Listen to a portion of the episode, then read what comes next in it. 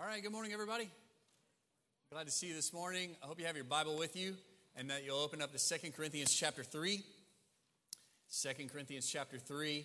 Last week, we saw Paul take another step in this long explanation, long defense of his ministry. Specifically, last week, he engaged whether or not he needed letters of recommendation in order to minister to the people in Corinth. And I told you right up front that the obvious answer to that question is no, he does not need letters of recommendation. Uh, even the question itself is absurd, uh, perhaps even offensive. I told you it would be like Asher asking me for credentials uh, when I pick him up from school to take him home, give him a ride home, which, by the way, he did at the end of the service. Um, he, he, he's a funny kid and he listens. And so when uh, it was time to go home and he was getting ready to get in the car, he said, I'm going to need to see your credentials. I said, Shut up, kid. You wouldn't exist if it wasn't for me. Get in the car. Played out just as I suspected. Last week, um, as we walked through chapter 3, verses 1 through 3, we saw seven big ideas. They'll be on the screen, I think. Number one, the Corinthians are Paul's letter. The, the church in Corinth is his letter of recommendation. This letter is written on Paul's heart, he says. This letter is able to be read by all men, it's, it's internal and external. Uh, this letter was written by Christ, he is the author. He, it was delivered by Paul. It was written by the Spirit, and it was written on human hearts. And last week for application, I try to encourage you in whatever ministry you are involved with, uh, whatever that looks like, whether it's pulpit ministry, a Sunday school ministry, uh, a, a, parenting ministry, um, maybe within a friendship you are discipling uh, someone, whatever ministry you are involved with, keep going. Don't quit. Don't give up. Remember, God uses us to change people's lives. And remember, we can see Him at work in the people we are serving. And along those lines, I invited you to reflect on the people who served you, uh, the people who invested in you, the people who taught God's word to you and showed you what it looks like to follow after Christ. Reflect on those people and thank God for them uh, as you can see their faces, maybe even uh, thank God for them. And if they're still alive, I encourage you to reach out to them and thank them uh, for showing Jesus to you, for teaching God's word to you. Uh, I hope that you'll continue to do that um, because it's those kind of encouraging words that keep uh, people going uh, in the work. You know what it means to receive an encouraging word like that in your own life. Um, just recognize that other people feel the same way uh, when they are encouraged by you. Uh, so reflect on those who invested in you and then consider in whom you are investing right now. Um, who are the ones that you are pouring into, serving, teaching, uh, loving, showing the way to follow Jesus? Because the truth is, someone needs you. Someone needs you, like specifically you. In fact, think of it this way you, you are uniquely equipped. You are uniquely positioned to really be helpful to someone in ways that no one else is. Like, I think a lot of times we recognize people in our lives need something, and we try to connect them with someone else to provide that. When the reality is, if those people are in our lives, we could be helpful to them. Don't like push that ministry off on someone else. Embrace that ministry as your ministry because your friends are your friends. The people who are in your orbit are in your orbit for a reason. And I'm saying you are there to serve them. You are there to teach them. You are there to preach to them. You are there to show them the way to follow Christ, and so do it. And this week, we're going to look at a text that I've already mentioned a few times over the last few weeks because here in chapter 3, verses 4 to 6, Paul is going to answer the question that he raised back in chapter 2, verse 16, when he said, And who is adequate for these things? And again, what we're going to see is we are. The answer to that question is we are, but not by our own worth, not by our own ability, only by God's grace, only by His power, only by His presence. Today, we're going to get to look at that more closely, and it will be exactly what some of you need to hear today, especially in light of that last application last week that you are intended to be a minister. You are intended to be a servant of the new covenant in the lives of the people that you're around. And so, as you consider your ministry, some of you are feeling inadequate, useless, worthless, maybe even. And I hope you will see in the text today that that perspective actually qualifies you to be used extraordinarily by God. That that, that feeling of personal inadequacy is actually putting you in just the right place to be used extraordinarily by God um, because He loves to fill up what is lacking. He loves to show off his strength in our weakness. And that's what we're going to see in the text today. Look at chapter 3, verse 4 to 6. This is God's word. Such confidence we have through Christ toward God. Not that we are adequate in ourselves to consider anything as coming from ourselves, but our adequacy is from God, who also made us adequate as servants of a new covenant, not of the letter, but of the Spirit. For the letter kills, but the Spirit gives life. Let's pray. Oh, Father in heaven, we confess our weakness today. We confess our innate inadequacy today. We confess our finite limitedness today. In ourselves, coming from ourselves, we have nothing. We are nothing.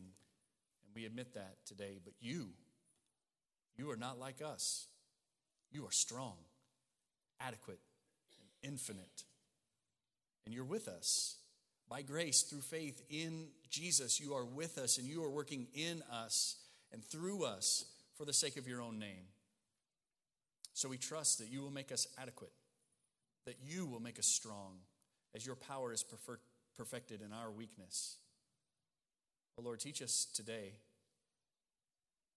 these things, these truths, and use us as servants of the new covenant by which the Spirit gives life We pray all this in the name of Jesus. Amen. So we'll be able to work uh, kind of verse by verse through the text today as usual. And you notice in verse 4, he says, Such confidence, such confidence we have through Christ toward God. What's he talking about confidence here? What kind of confidence is he talking about? There are kind of two opinions about this, two perspectives on it. One is perhaps he's reaching back, such confidence, reaching back to talk about the testimony of the Corinthian believers who have been changed by God's word through Paul's ministry, like we looked at last week. Evidence of his apostleship. Such confidence we have because you are our letter of recommendation, written by Christ, right? You are our letter. So maybe that's the confidence. He's, he's reaching back to the work that God has done through his life in the church at Corinth. Or maybe he's reaching forward to what he's about to say in relation to his adequacy that comes not from himself, but from the Lord such confidence we have about our adequacy from God through Christ toward God. So maybe he's reaching back to what he just talked about. Maybe he's reaching forward to what he's about to talk about. It's probably actually best to include both of these things as part of one big argument for the legitimacy of Paul's ministry, his authority, and his apostleship. If you were to read Second Corinthians at a higher speed and a higher altitude, like would have been read initially, we're going to see that this fits the overall argument perfectly. So, really, to narrow it down to is he talking about something that he just said or something he's about to say? Uh, really doesn't matter. He's doing both. He's reaching back and he's reaching forward, defending his apostleship, defending his confidence to do the work that God has called him to do, and rooting that defense not in himself, but in God who provides every step of the way. It's probably worth noting at this point that Paul's defense of his ministry and his apostleship is not primarily self defense. He's not trying to save his reputation in Corinth. He's not trying to uh, heal some kind of wounded pride or nurse an ego here. What's at stake is much bigger than Paul. Bigger than the Corinthian church, even. The gospel is at stake as Paul talks about these things. The kingdom of God and the advance of light into the darkness is at stake. This is not about Paul's wounded pride. This is about the kingdom of God, and so he makes this defense. And before we move on to verse 5, let's acknowledge that there's a difference between the confidence that Paul is talking about here and confidence that marks the world around him. Paul will make clear in the text that this is not self confidence that he has. Such confidence is not self confidence. In fact, he doesn't even he does it even in this part of the text. He says, "Such confidence we have through Christ." Not through ourselves, through Christ and toward God. He's going to make it even more clear in the next verse. And we must see that there is a sharp contrast between prideful, worldly confidence that says, Look at me, look at me and what I'm able to do. There's a big difference between that and the humble kingdom confidence that says, Look at him. Look at him and what he has done through a weakling like me. Who gets the attention in your life? Watch how Paul does this right off the bat in verse 5. He says, Not that we are adequate in ourselves to consider anything as coming from ourselves, but our adequacy is from God. So, in order to be absolutely clear that he's not talking about self confidence, Paul expresses right off the bat his personal inadequacy. The word for adequate in the text is interesting. It can also be translated as sufficient, fit, strong enough, worthy, or suitable. Paul uses this word in a different context earlier in the letter, in chapter 2, verse 6, to describe the action that was taken by the majority of the church in disciplining that sinning brother. Do you remember that from a few months ago? He says sufficient or adequate or enough for such a one is the punishment which was inflicted by the majority. So that on the contrary, you should rather forgive and comfort him. Otherwise, such a one might be overwhelmed by excessive sorrow. It was enough, it was sufficient, it was adequate to accomplish the purpose, Paul says. He also used this word in 1 Corinthians to describe his own situation when the resurrected Lord appeared to him. In 1 Corinthians chapter 15 verse 9, he says, "For I am the least of the apostles and not fit, not adequate, not strong enough, not qualified. I am not fit to be called an apostle because I per- persecuted the church of God." Even there in 1 Corinthians, Paul acknowledges that he is not worthy on his own. It's a very similar message to our passage today. Paul is teaching us here that the basis for his adequacy, his fitness, his suitability for the work is not found in himself. It doesn't come from within. In fact, he doubles down on that. Not that we are adequate in ourselves to consider anything as coming from ourselves. He says it twice, he repeats it for the sake of emphasis, and that's the first lesson. The basis for his adequacy, the basis for his fitness, his suitability is not in himself. It doesn't come from within. The second lesson goes right along with that and points us to the source of the adequacy, namely God. Our adequacy, our fitness, our sufficiency comes from Him. It doesn't come from within, it comes from the outside, it comes from Him, which is the best news ever, right? Like if it was from us, if our fitness, our strength, our adequacy was from us, then that's finite. It's limited. It's a shallow well from which we would draw, and it gets empty really, really quick. But if the source of our adequacy, the source of our fitness, the source of our strength is from God, well, that's a well that never runs dry, right? We never come to the end of that fitness. We never come to the end of that adequacy. I got an email this week from a worker in South Asia, an IMB missionary, uh, who just landed in their country 15 days ago. And she was talking about the trouble that they had faced already in landing in this new place of work. In fact, the subject line of the email was We hit the ground running, and the ground hit back. She talked about sickness with a toddler on the way, not even, not even getting to their country of service, but like on the way. They had a layover in a city toddler was really sick. They ended up having to go to the hospital, like leave the airport and go to the hospital before they even landed in their country. She talked about uh, an apartment in a good neighborhood, close to other workers, where the kitchen floods every night. She talked about angry neighbors who throw rocks through the windows of a local church. She talked about how they, they got their Western coffee maker out and plugged it in and made half a pot of coffee before the electricity fried their uh, coffee maker. And then she said the most profound thing. After talking about all this trouble they have faced, she said the most profound thing. I think this be on the screen. She said, But the Lord is certainly doing something in us. Every time we say, This is all I've got, please don't ask for more. Stop right there. Every time we say, This is all I've got, Lord, please don't ask for more, He does. He does ask for more. In kindness, she says, and with our good and His glory in mind, it's a humbling and a stretching that we are learning how to welcome rather than resist. You see how this connects?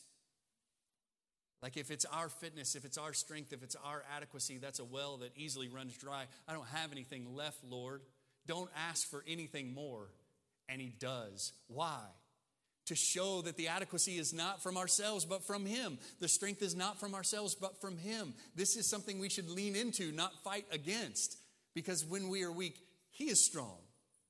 His power is perfected in our weakness. Ligon Duncan, uh, in, a, in a great sermon that, that is really um, man, one that I go back to all the time. He, he says to things like this That's just like you, Lord. That's just like you, Lord, to get our well completely dry and then ask for more.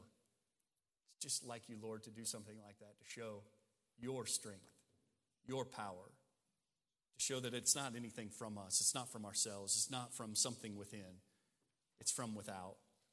And these principles that were true in Paul's life are true in our lives also. We are not adequate in ourselves, but our adequacy is from God. And He likes it that way. He seems to really like it that way because that way He gets all the glory. There was a traveling preacher that was pretty famous for a season named Vance Havner. Some of you may be familiar with that name. Um, and right at the beginning of his ministry, as he just started to launch out into a traveling ministry where he was going to be in a different place every week, you know, preaching to a different group of people all the time, totally dependent upon the goodwill and generosity of the people he would preach to for his subsistence, he said this at the beginning of his ministry If ever there was a chance to prove that God's strength is made perfect in weakness, and that when we are weak, he is strong, that was it. The Lord had the strength and I had the weakness, so we teamed up and it's an unbeatable combination. That's pretty good, right? The Lord has the strength and I have the weakness, and so we teamed up. An unbeatable combination. In my weakness, His strength shines through. Oswald Chambers, some of uh, you probably read his work on a daily basis. My utmost for his highest is a super famous devotional. He said this God can achieve his purposes either through the absence of human power and resources or the abandonment of reliance on them. All through history, God has chosen and used nobodies because their unusual dependence on Him is made possible by the unique display of His power and grace. He chose and used somebodies only when they renounced dependence on their natural abilities and resources. Don't you love that? All throughout history, He's used nobodies because they are uniquely positioned to give Him the glory. And He only used somebodies when they said, I will not rely on my own strength and my own power, but completely upon you. Hudson Taylor, a groundbreaking missionary, famous missionary, said, God chose me because I was weak enough. God does not do his work by large committees. He trains somebody to be quiet enough and little enough and then uses him. So, if you feel a deep sense of your own inadequacy, your own unworthiness, your own inability, your own weakness, if you feel a deep sense of that, don't hide from service to the Lord in shame. Don't sit on the sidelines in some kind of posture of false humility. I've got nothing to offer. Don't listen to the voice of the enemy that says, You have nothing to offer. Run to the front lines and watch God work through you because you have nothing to offer.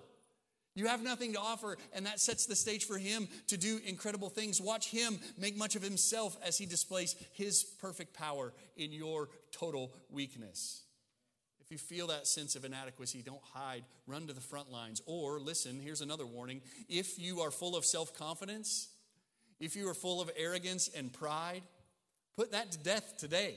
If you are relying upon yourself and things that come from yourself, put that to death today. Because if you depend on your own strength and ability, you will get only what you can produce. And that's not much. Do you remember that in adult Sunday school this morning? Seems like the, the whole earth living in one little place, all of humanity living in one little place and having all the same language together. And they put their minds together and they say, We will make a name for ourselves. We will be a, build a great tower up to the heavens. And they went to work. And this thing that they built, that they were so proud of, that they made such a name for themselves, God says, I got to go down to even see it. I got to go down there to be able to see what they have done by their own strength. It's not impressive, at least not to the Lord. So if you are full of self confidence and arrogance and pride, put it to death. You'll only get what you can produce. But if you surrender to Him and depend upon Him, you will see the kind of things that only He can do. And He can do more than you could ever imagine. So I think there are two ways to miss the target here, right? By this false pride that stays on the sideline saying, I've got nothing to offer, or this arrogance that says, the Lord needs me to get it done because I'm so strong and I'm so great. And all of us, all of us are missing the target one way or another most days, right? And sometimes we don't even see where we're missing the target. And so I want to I want to say that we need each other to help see that. So, so if you see a brother or sister who's like over here on the sidelines, who says, oh, I just don't, I don't know, I don't have anything to offer, I've got no gifts, I've got no skills, I've got no talents, I've got nothing to offer, you need to come alongside them and say, You're right. Stop looking at yourself though and start looking to Him. He can use you. He likes to use folks just like you. Don't, don't build them up. Don't instill in them some kind of self confidence. They don't need, nobody needs self confidence. We need God confidence. We need more confidence in Him. Not that we are adequate in ourselves, as if anything comes from ourselves. Our adequacy is from Him. So if you see that brother or sister over there, that's, that's pride in a weird sense. It's false humility that keeps them on the sidelines. Show them the way and invite them to lean into God's strength and His power. And if you've got if you've got a brother who's over there like ah, it was it was all broken till I showed up and fixed all the problems, and what that guy needs is me, and what that guy needs is me, and what the world needs is me. You need to say exactly the same thing. To say, stop looking at yourself so much, and start looking to the Lord. The world doesn't need you. The world needs the Lord. And so we put to death that arrogance. We put to death that pride, whether it manifests itself in some kind of sitting on the bench or manifests itself by taking all the spotlight. We want to recognize that adequacy, fitness, suitability, worth, it's not from ourselves, it's, it's from the Lord. Paul presses it further in verse 6 when he says, Who made us adequate? He made us adequate as servants of a new covenant, not of, a, of the letter, but of the Spirit, for the letter kills the Spirit gives life. I told you last week that this new covenant, old covenant contrast is going to be a thing. And here it is again. It's going to be even more of a thing next week as we move on in the text. Here, he is saying that his adequacy from God qualifies him as a servant, as a minister. The word is the root word we get our word deacon from, of a new covenant, right? He has also made us adequate as servants of a new covenant, the new covenant that Ezekiel and Jeremiah were pointing to in the passages we looked at last week. A new covenant where one where lives are actually changed from the inside out, where hearts are transformed by the spirit of the living God. He has made us adequate, adequate as ministers, not of the old covenant, of this external thing, but of a new covenant an internal working of the Spirit where lives are radically changed from the inside out. He has made us adequate for that. This new covenant language is not often used in the New Testament. In fact, outside of this passage, it's only used in reference to the Last Supper or the Lord's Supper in, in 1 Corinthians and in Hebrews. So, at the institution of the Lord's Supper, at the Last Supper, in Luke chapter 22, verse 20, it says, And in the same way, he took the cup after they had eaten, saying, this cup which is poured out for you is the new covenant in my blood. New covenant, my blood, Jesus says as he holds that cup. One of the few places in the New Testament where that language is used, same language that's used here in Second Corinthians. And then in Hebrews, oh man, really, the whole book of Hebrews is about this, right? The, the, the whole letter is about the contrast between the old covenant and the new covenant and the superiority of the new covenant. That's part of why uh, Ricky read from chapter 10, but look at what it says in chapter 9, verse 15. It says, For this reason, he, that's Jesus, for this reason, Jesus is the mediator of a new covenant. So that since a death has taken place for the redemption of transgressions that were committed under the first covenant, those who have been called may receive the promise of the eternal inheritance. He's the mediator of a new covenant. A new covenant that, as the text looked at in chapter 10, changes us from the inside out by the blood of the Lord Jesus Christ. There's a contrast here between the old covenant and the new covenant. Even in the text in verse 6, he made us adequate as servants of a new covenant, not of a letter, of the letter, but of the Spirit. For the letter kills, but the Spirit gives life. The old covenant is of the letter. And Paul says here that the letter kills. The new covenant, though, he says, is of the Spirit, and the Spirit gives life. This is similar language that Paul uses in Romans chapter 8, starting in verse 1, when he says, Therefore, there is now no condemnation for those who are in Christ Jesus. For the law of the Spirit of life in Christ Jesus has set you free from the law of sin and death. For what the law could not do, weak as it was through the flesh, God did, sending his own Son in the likeness of sinful flesh, and as an offering for sin, he condemned sin in the flesh, so that the requirement of the law might be, might be fulfilled in us who do not walk according to the flesh, but according to the Spirit. So, what does he mean here in Second Corinthians when he talks about the letter? The letter kills, but the Spirit gives life. Well, merely saying he's referring to the law doesn't seem to be enough because that might lead us to believe that the law is the problem. That, that in the old covenant, the law was the problem, and that's not the case. In fact, Paul himself will argue that the law is good. However, if the law is merely letters on a page apart from the Spirit, then the law, the letter, cannot bring life. It can only bring death. For apart from the Spirit, we will not, indeed, we cannot keep the law, and therefore we stand condemned and in need of a Savior. The letter, apart from the Spirit, the letter, apart from the power of God, the letter, apart from the new covenant and the blood of Jesus, the letter on a page will only kill because you cannot keep it. And you will stand condemned. And you will say, I need a Savior. And the Savior has come, and his name is Jesus. Paul Barnett says it like this Under the old covenant, the people did not have the spiritual resources to keep the law or any provision for forgiveness once they broke it. In fact, did you catch that when Ricky was talking about that? Bulls and goats every year, every year, every year, every year. Just a reminder of our sin, never really cleansing just a reminder, an annual reminder of sin, nor any law for forgiveness when they broke it. The law became a finger of accusation pointed against them. Until the law had been internalized through the Spirit, it remained the letter and an instrument which kills. There's a poem that you've probably heard me quote before. Sometimes it's attributed to John Bunyan. We're not certain about that. But whoever said it said this Run, John, run, the law commands, but gives us neither feet nor hands. Far better news the gospel brings it bids us fly and gives us wings. That, that, that was a lot better until Red Bull came along. A lot of you can only think of that right now. So let's leverage that and say, Gospel. It gives you wings.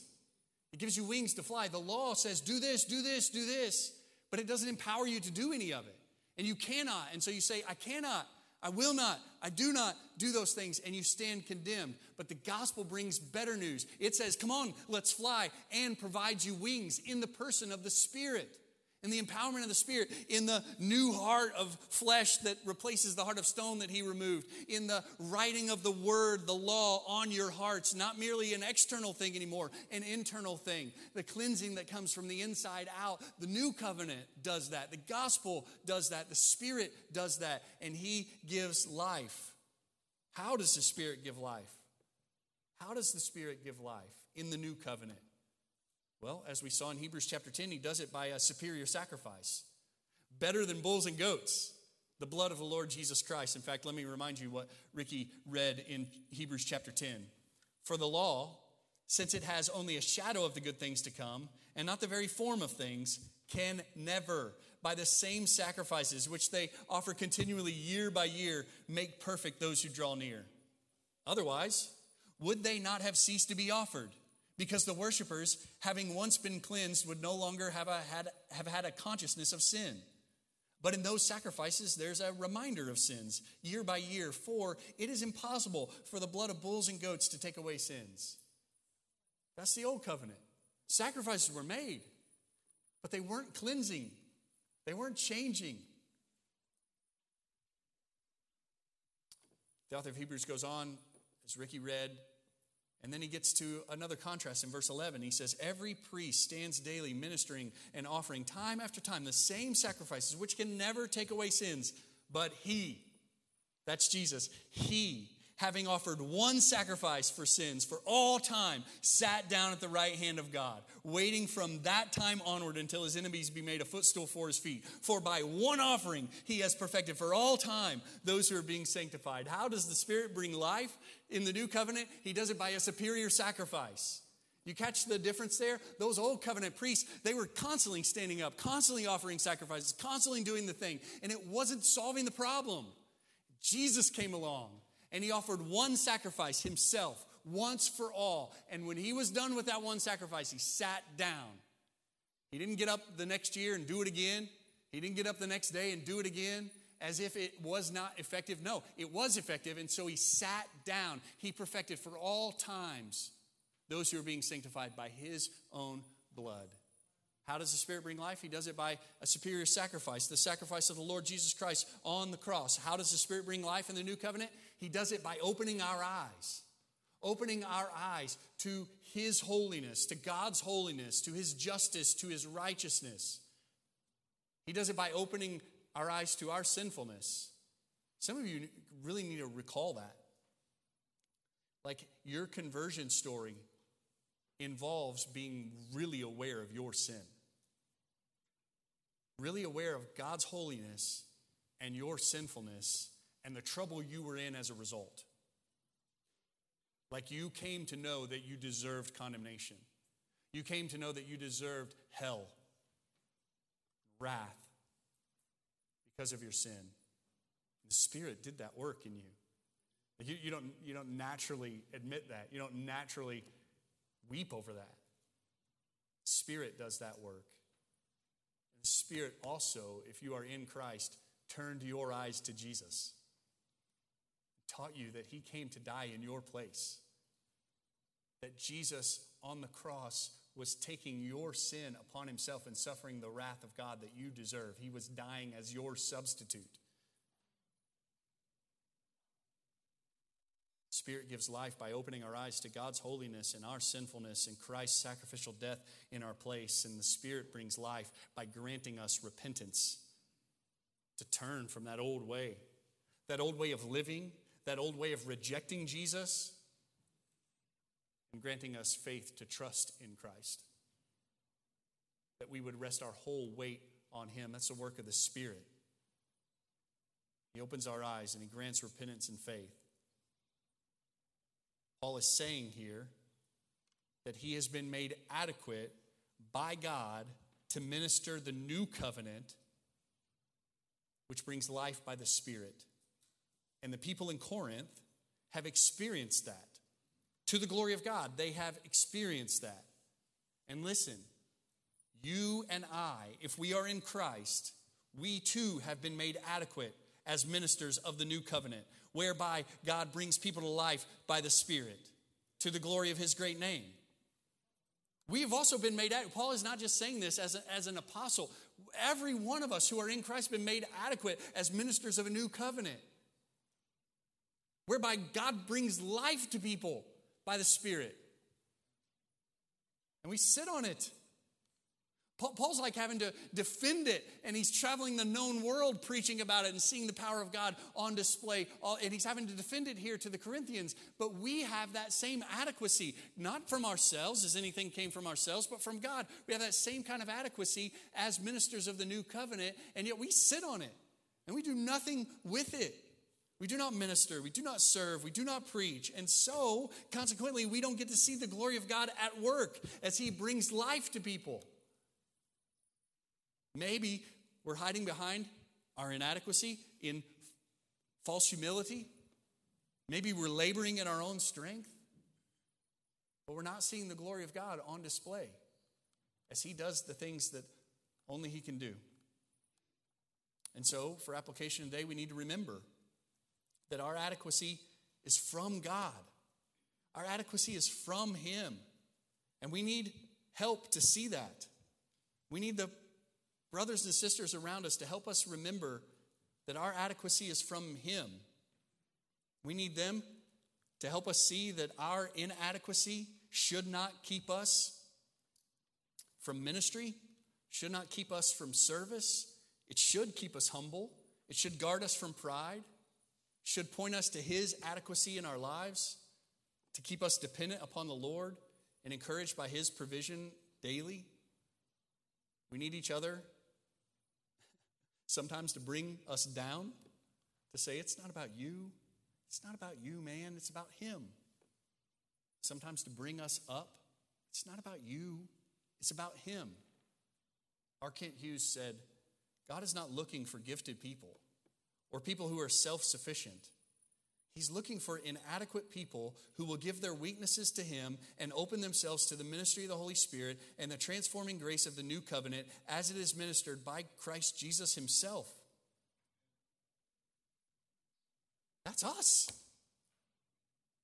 That's us. He desires to use us to change people's lives as we proclaim Him.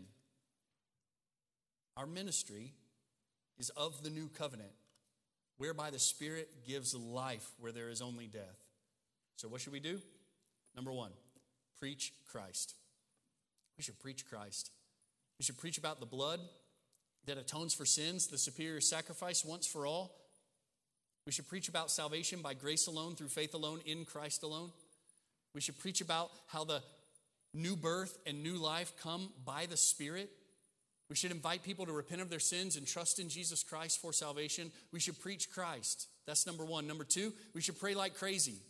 We should ask the Lord to do the things that only He can do in opening people's eyes and ears. We should ask the Lord to change people's hearts, to take out the stone and put in the flesh, to raise people from the dead. We should preach like crazy and we should pray like crazy because He's the one that does the work. And we should praise Him when He does. That's number three. We should praise him for the great things he has done. We must not take credit for ourselves because we can't raise people from the dead. We must not take credit for ourselves because we can't forgive people of their sins. We must not take credit for ourselves. We can't cause blind people to see. Only he can do that. And so when he does, we praise him. Praise him for the great things he has done. Why? Why would God choose to work this way? Why would God choose to work through a bunch of insufficient, inadequate, weak vessels. Why would he choose to work that way? So that he gets glory, all the glory. And in the process, in the process of him getting the glory, us weaklings, we get all the joy. We get all the joy because he's used us to display his own glory. And so, in just a minute, we're going to sing, To God be the glory, great things he has done. To God be the glory because he has done great things. Let's stand together and pray. Well, Lord, teach us, teach us this today.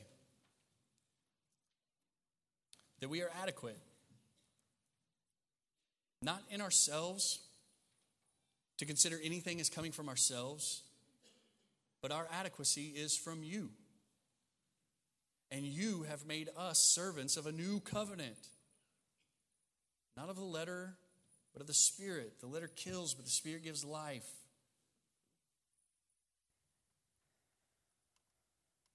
Lord, we ask that you would use your word today in the church, our brothers and sisters, to guard us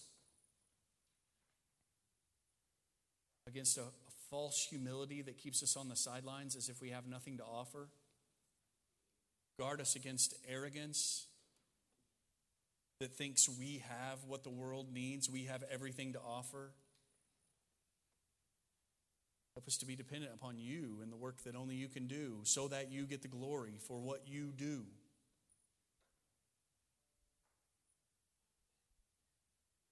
Know that we're not intended to be on the sidelines. Know that we're not intended to be in the spotlight. You've called us to minister.